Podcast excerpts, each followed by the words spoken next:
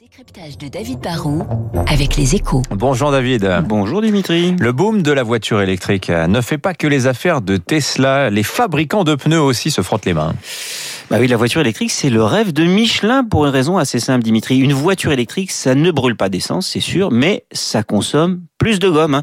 C'est le plus souvent des, des voitures plus lourdes parce qu'il faut déjà porter la batterie. Ce sont des véhicules qui en plus démarrent et accélèrent plus vite. Ça aussi, bah, ça use du caoutchouc. Sur l'électrique, on a aussi besoin de pneumatiques plus performants qui permettent de limiter les frottements et donc la, la consommation. Un bon pneu, ça contribue à accroître l'autonomie d'un véhicule électrique et ça, bah, c'est vraiment stratégique. Et puis enfin, une voiture sans moteur à explosion, ça fait moins de bruit. Et donc, bah, il faut des roues qui fassent elles aussi le moins de bruit possible. Et donc, bah, ça, ça pousse les constructeurs à être très attentifs à leurs fournisseurs de gomme. Alors les pneus justement, est-ce qu'ils coûtent plus cher? Bah, bien sûr, hein, il y a un niveau d'exigence plus important et un rôle plus central pour les pneumatiques et donc fatalement cela a un effet inflationniste, ça tire les prix vers le haut, c'est la première bonne nouvelle pour Bimendum et ses concurrents. La deuxième c'est que ce sont des pneus qui vont s'user plus rapidement, ah bah ça aussi c'est bon pour le chiffre d'affaires car ça dope le marché du remplacement, ce qu'on appelle la, seconde monte.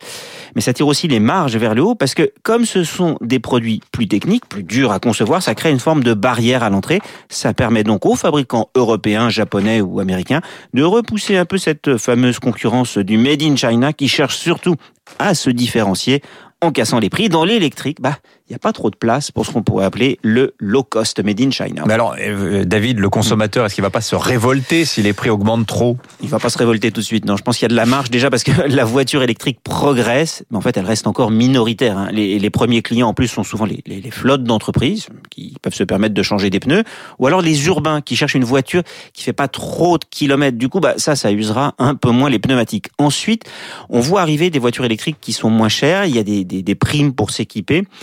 Et à l'usage, une voiture à batterie est censée coûter moins cher à la fois en entretien et puis surtout, il faut quand même se rendre compte, on n'a plus à faire le plein. Et une recharge électrique, ça reste quand même moins cher que le diesel. Donc le, le, coût d'usage global ne va pas s'envoler simplement à cause des pneumatiques. Et puis ceux qui sont passés à l'électrique parlent d'un vrai plaisir de conduite. hein. C'est plus rigolo et plus zen, dit ma consoeur Anne Fett ce matin dans les échos. Et du coup, bah, on supportera mieux la facture quand on changera les pneus. Vous avez vu le roadster de Tesla, David? Oui, alors sur celui-là, 400 effectivement, km heure. Zéro- je crois que c'est de 0 à 100 en, en à peine une seconde. Enfin, c'est c'est c'est encore plus puissant qu'une voiture à moteur finalement. Il paraît que c'est plus drôle, c'est effectivement, Ouais. ça accélère bien mieux. Donc vous brûlez un peu plus de gomme, mais bon, voilà. Et elle pourra voler cette, ce fameux roadster de Tesla, un peu incroyable. hein. C'est comme dans Retour vers le futur. Merci David Barou. N'oubliez pas, dans un petit quart d'heure, pour commenter avec nous les annonces du président de la République, Emmanuel Borne, la ministre du Travail, sera avec nous. Question sur le télétravail, comment ça va se passer, euh, le retour au bureau. Question également sur le chômage partiel, etc., etc. On va en parler évidemment dans un instant dans le journal de Lucille Bréau.